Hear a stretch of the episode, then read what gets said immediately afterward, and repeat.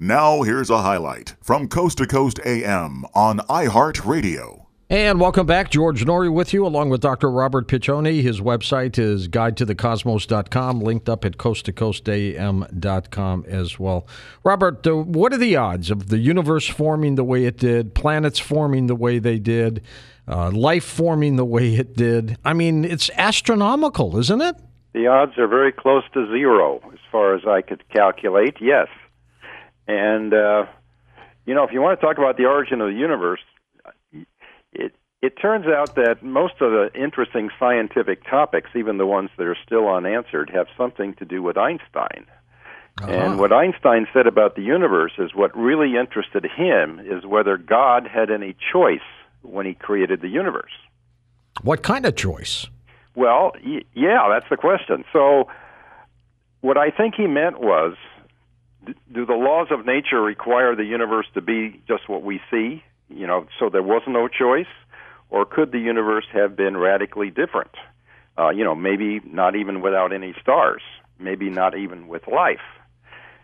And in Einstein's time, we really didn't know, but you know, now we're about 60 years after he died, and we know that radically different universes, including universes that have no stars and have no life, are not only possible, but they're much more likely to be created than a universe like ours that does support life. Robert, do you think if Einstein had computers like we have today, that he would change some of his theories, or would he even be able to get some more that we probably aren't even aware of? You know, I think he probably wouldn't even be able to use a computer. he needed that chalkboard, didn't he? Yes, yes. That you know, he his brain worked in an entirely different way, and uh, a very interesting and strange guy. Yeah, he sure was. Now, let's get into what you think the essential requirements for life, what they may be. What are they? Well, first of all, you need a viable universe, which is what I would call finely tuned. Okay. Then you need to have stars that produce the energy and the atoms that life requires. You need, thirdly, to have a suitable habitat. We have the Earth, but there might be other habitats that would work too. And lastly, and uh, critically, you need to have a recipe for life. You need to have a recipe that tells you how to put a living thing together because we all self assemble, right? And you need to have a recipe for all of the myriad of biological processes that, you know, convert the food we take in into the nutrients we actually need in our cells and pump the nutrients to those cells and on and on and on and, and sustain life. So the life, I can't define what it is, but it's obviously extremely complicated. Um, and I think the human body produces almost a million different types of proteins.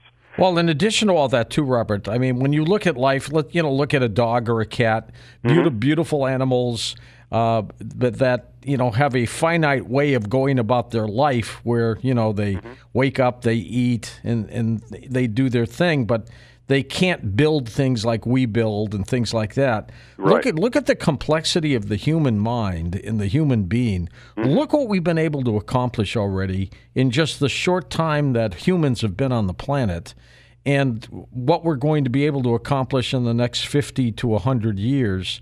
I mean, once again, the odds of all that happening are are just like you said, almost zero. I mean, yeah. look look at our thought process.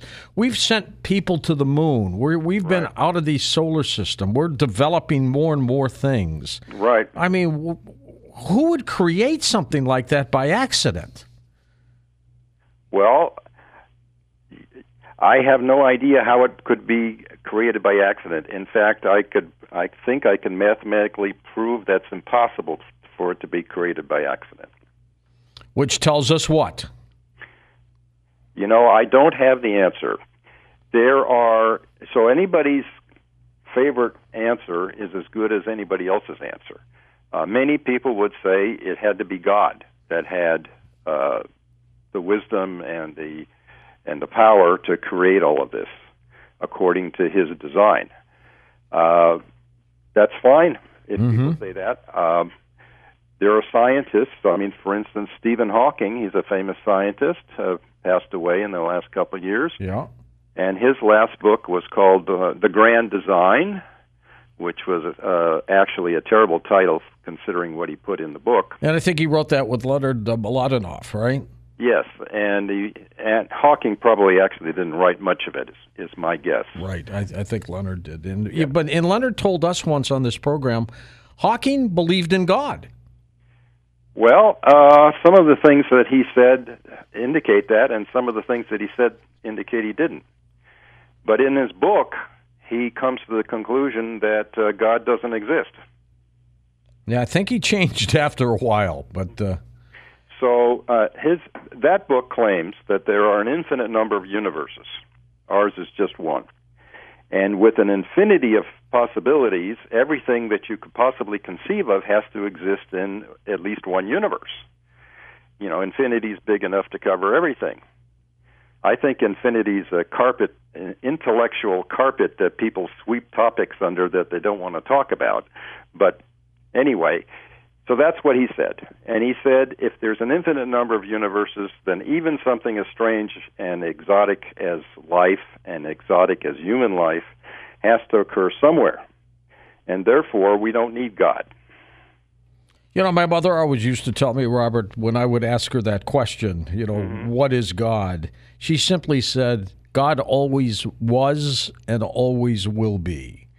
And I said, Mom, that's not an answer for me. I need more than that. Mm-hmm. And I still need more than that, Robert. Mm-hmm. You know, mm-hmm. I, I believe in a divine creator. I believe that there's something that has sparked what we know is our life and our universe. What I don't know is how. Um, yeah. You know, one, you know, if one is very, very religious, and there's nothing wrong with that, you you merely accept the fact that God always was, always will be, and that's the way it is. And Jesus was the Son of God and came down to save us, and things like that. But I need a little bit more than that.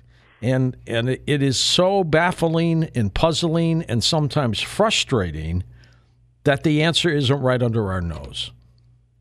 We expect answers, don't we? We do. Yeah, that's, we do. that's the way humans are organized. We expect answers. It's very difficult to us to face the fact that there may not be an answer. Incidentally, Einstein had the same religious beliefs you do. That's good. And so did Newton. And I think he he took the theory of E equals mc square from me. Well, you you probably weren't born then, huh? No, I was not born then. That's for yeah. sure. That's, that's for 110 years ago or something. Well, here's an interesting phrase. Some scientists claim science proves God does not exist, but you think they could be wrong. Tell me that. Tell me about that. Well, yeah. I mean, Hawking uh, gave the the most cogent of those arguments. That uh, all you need to do to get rid of God is to have an infinite number of universes, and everything you can think of exists in one. But I look at that argument and I say Hawking got it backwards.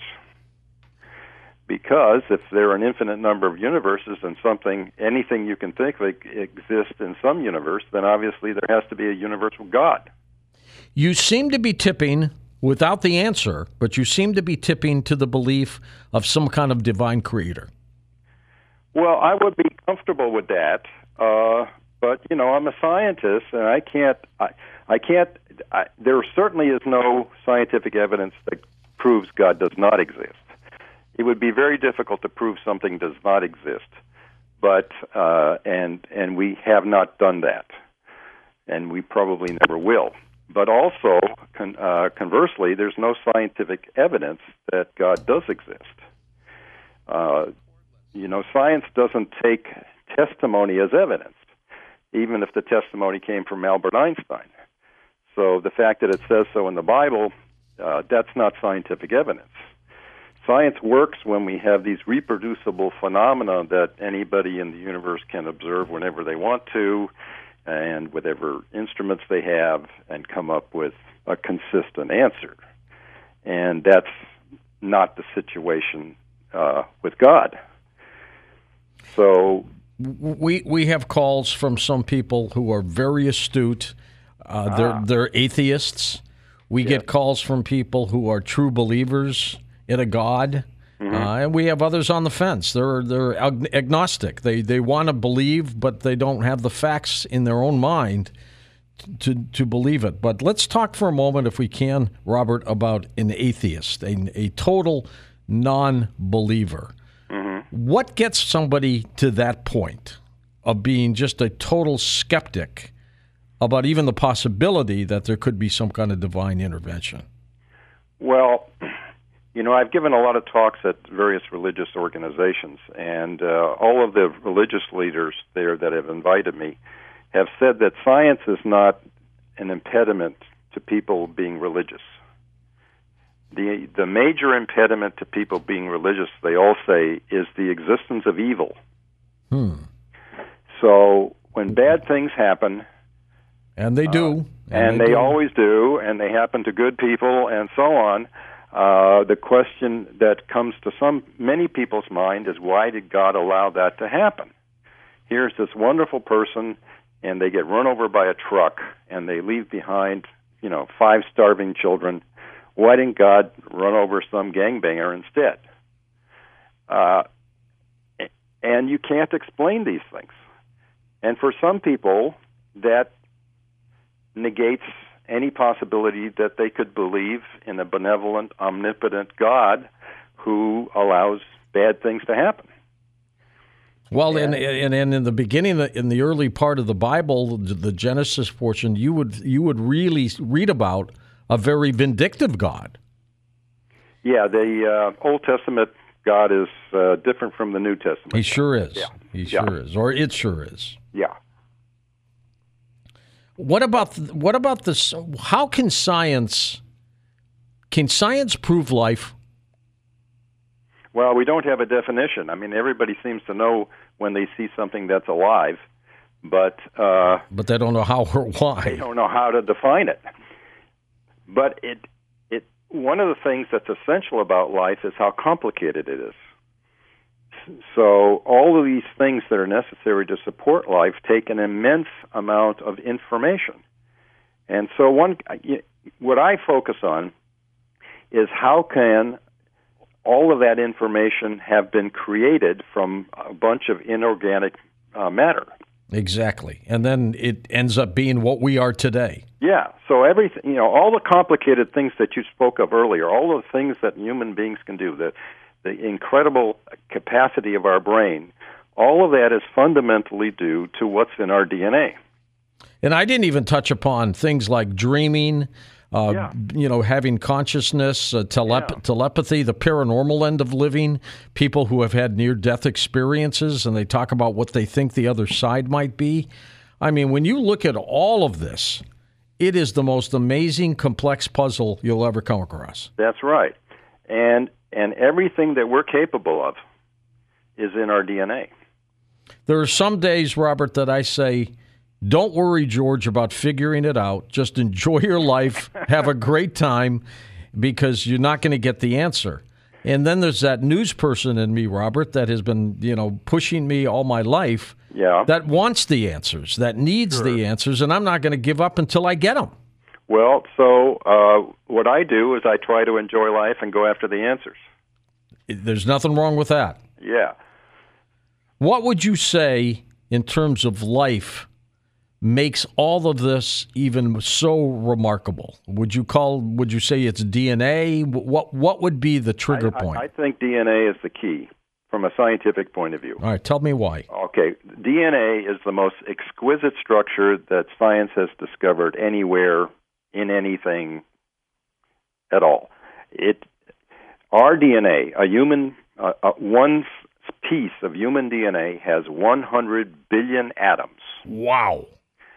and those atoms come together to form 3 billion symbols which are a code the the code is in four letters and so you have 3 billion symbols that are four letters long and that defines everything you are at the at the moment of birth now that's enough information to fill 1500 volumes of the encyclopedia britannica Jeez. if anybody in the audience is old enough to remember what that was. And the people used to come to your door to sell them. Yeah, yeah. and I bought one once. Yeah. Uh, I I thought my kids would uh, learn from it, but that never happened. The internet came along, and uh, you know they don't open books anymore. Nobody yeah, not like yeah, that. right. but anyway, so somehow or other, this this exquisitely complicated thing that defines everything that we are had to come out of an inert piece of, of matter. You know, some random chemical sitting in a pond that got hit with a lightning bolt or something. That's what mm-hmm. most scientists think. This DNA code, didn't something have to construct it and write the code for it to be so logical? Well, what I uh, have shown in my book, which is uh, particularly the book titled "Can Life Be Merely an Accident?" Okay. I calculate the probability that this could have occurred by this random process that science has been talking about. And the odds of that are just astronomically, ridiculously uh, unreasonable. Yeah. There's no way that could possibly happen. No, there really now, is. It's, uh, like you and I going to buy one uh, Powerball ticket and we hit it. You know what? We th- theoretically can hit it, but we're not going to. It, it's more like you're buying a million Powerball tickets and every one of them's a winner. Yeah. You know, there was a famous uh, astronomer, uh, cosmologist, a British guy named Sir Fred Hoyle, and he said that the the idea that life could be assembled by random chemical reactions was, was as ridiculous as forming a Boeing 747 by a tornado whirling through a junkyard. I love it. But he doesn't provide the alternative, though. That's no. the thing. Nobody can. No, no. I th- there's no. I mean, uh, other than uh, God, uh, which is is, is that is that is that and, and I want, I'm being respectful here, but is but is simply saying God did this a cop out? Well, I don't say I wouldn't think of it as a cop out. I mean, uh, it's a serious religious belief, and I think the people that believe that are entirely sincere. And oh, no, no question. That's not good enough are probably also entirely sincere. But isn't it an easy answer to this? Yes. That's that. That was what I meant.